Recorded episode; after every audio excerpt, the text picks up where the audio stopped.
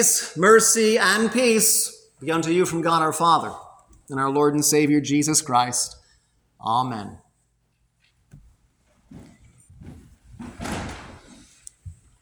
Regardless the city or town, they're all known for something. Wabash holds the honor to be the first electrically lit city in the world. I would never have known that until I came to be with you, good people, in this good place.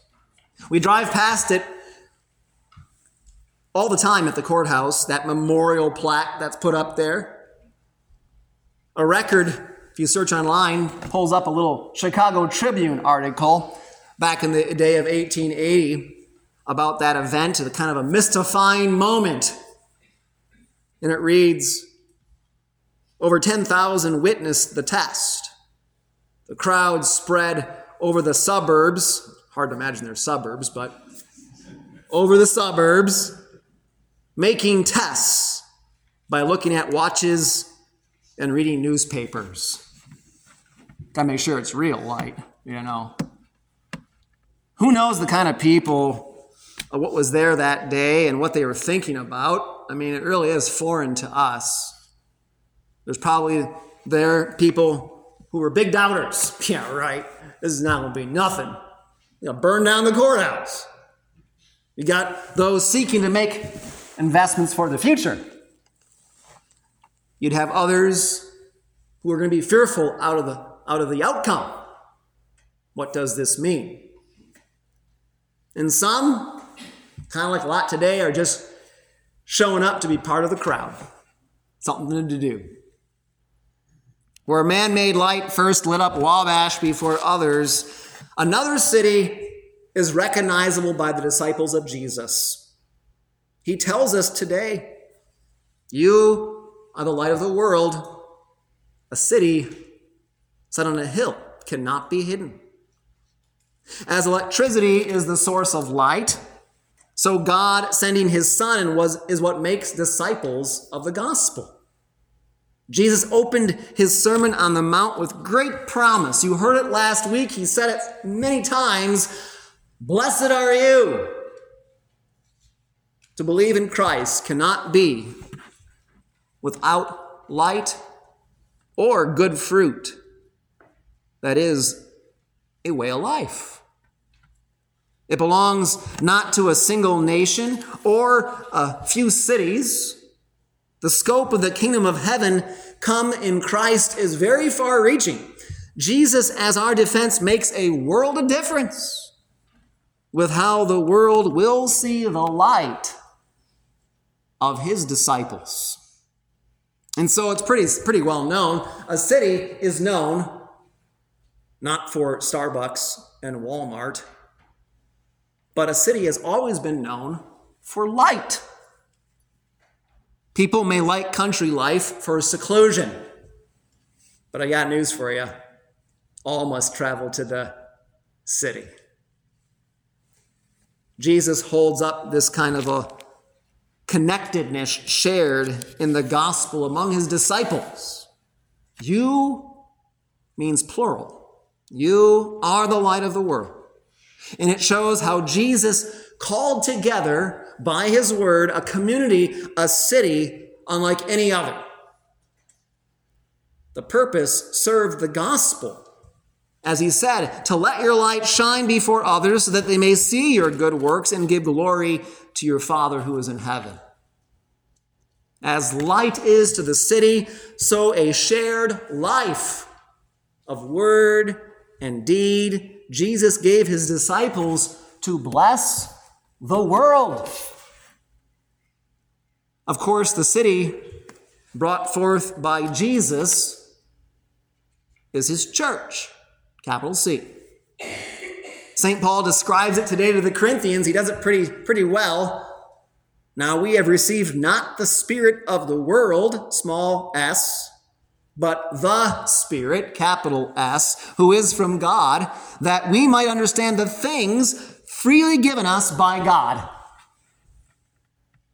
Instead of an individualized Christianity that's so often today, whether Lutheran or any other else, that's tucked away in a corner, this is light shining from a city. The gospel comes to give the same word of Jesus and how baptism is God's work in the world that brought us into the light of his church. Our words and deeds are to bless the world, but love, to speak the truth and to care with the right ways that God would give us, love needs the right power source, or this city will have no light to see. Earliest Christians grasped it pretty well. You hear it in the book of Acts. I've talked about it quite a bit in, in Bible study. And they devoted themselves to the apostles' teaching, into the fellowship, to the breaking of bread, and the prayers. And so a city upon a hill rests on a high standard. Typically, we relate, at least I thought about when putting the sermon together. I, I grew up during that time. You more likely voted for him. But you typically hear the city of the hill kind of talk coming from Ronald Reagan back in the 80s speaking more about America.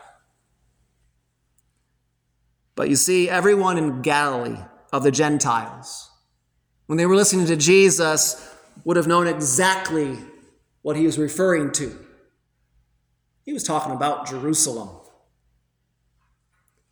This was the true hill chosen by God and the fortified city King David built long ago.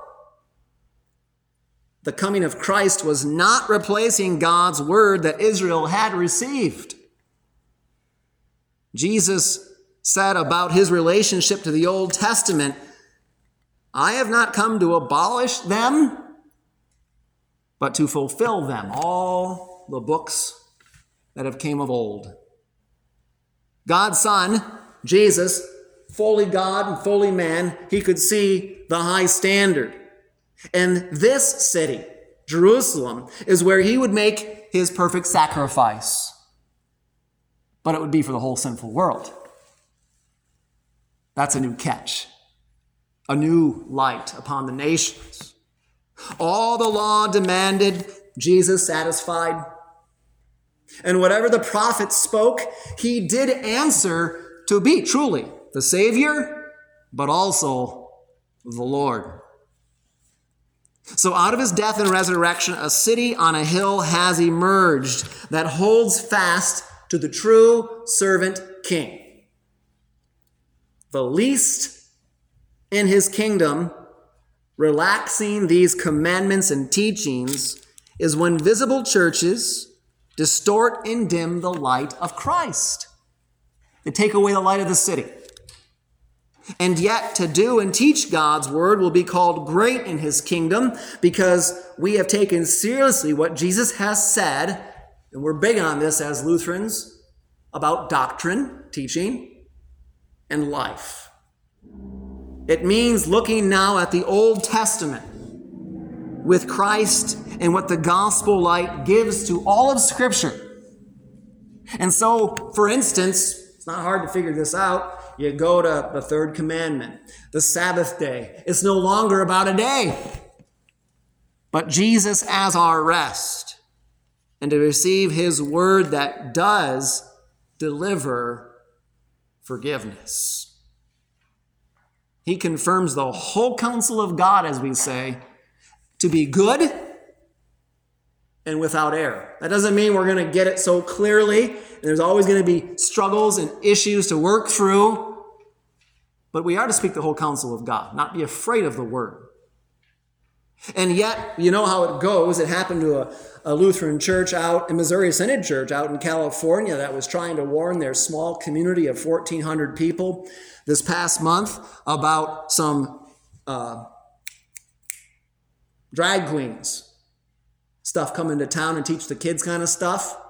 But we know how this goes. They did not receive a welcome, even from that kind of small town out in California. The world today labels unloving to be against the church. And it pursues, frankly, a glory that's within the darkness and not glorifying or shining light on the Heavenly Father. A city on a hill then has a defensive position. That's what Jerusalem was. It, you had to look up to it. I've never been there. You probably maybe have been, but it's up. And so you had to go up to get to it. It was a defensive place for the truth. But only in the end, for what end? Not to conserve it and to keep it to yourself, but to be a beacon of light, to make word and deed shine brighter with the love of Christ. At least that was God's plan in the Old Testament. Jesus made it permanent by his death and resurrection.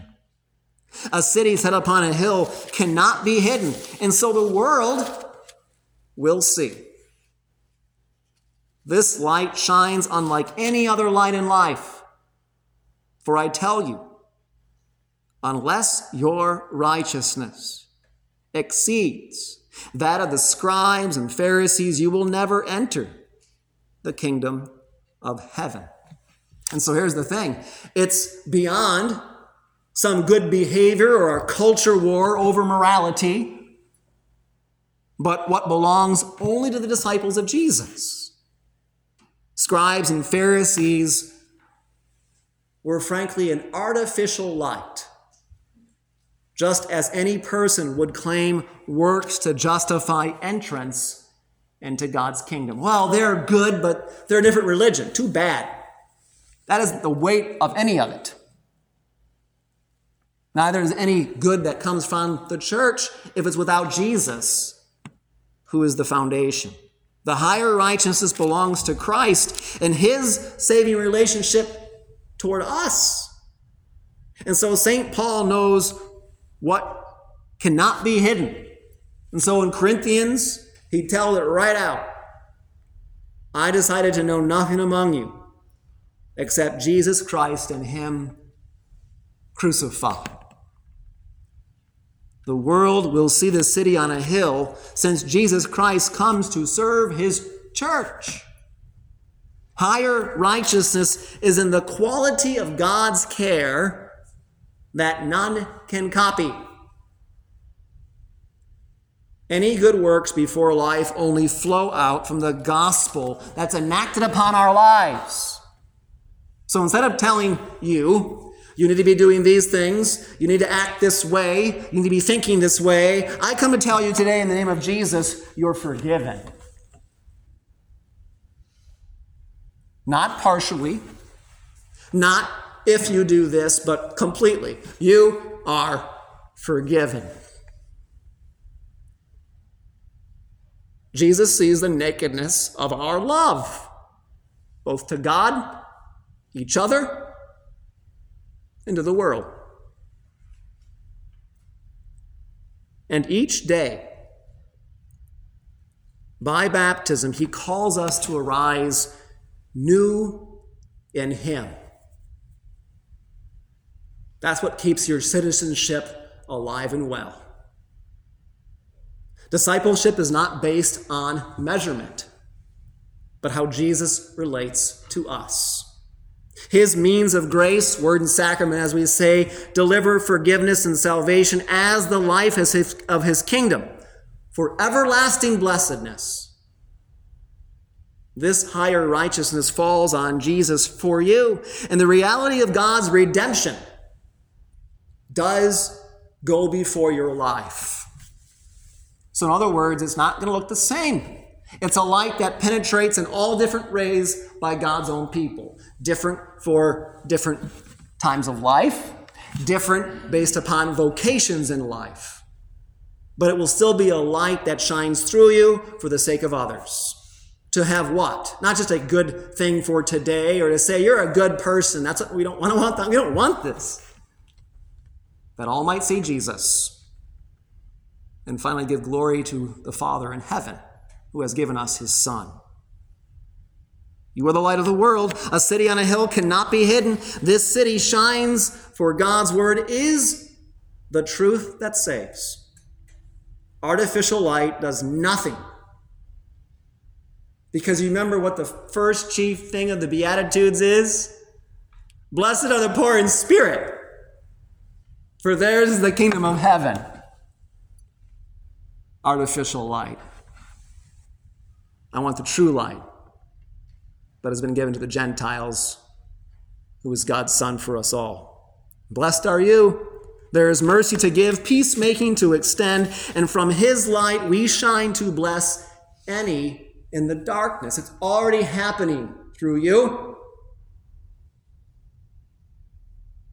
Be confident in the light of Christ.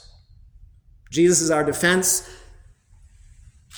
makes a world of difference with how the world will see the light of his disciples.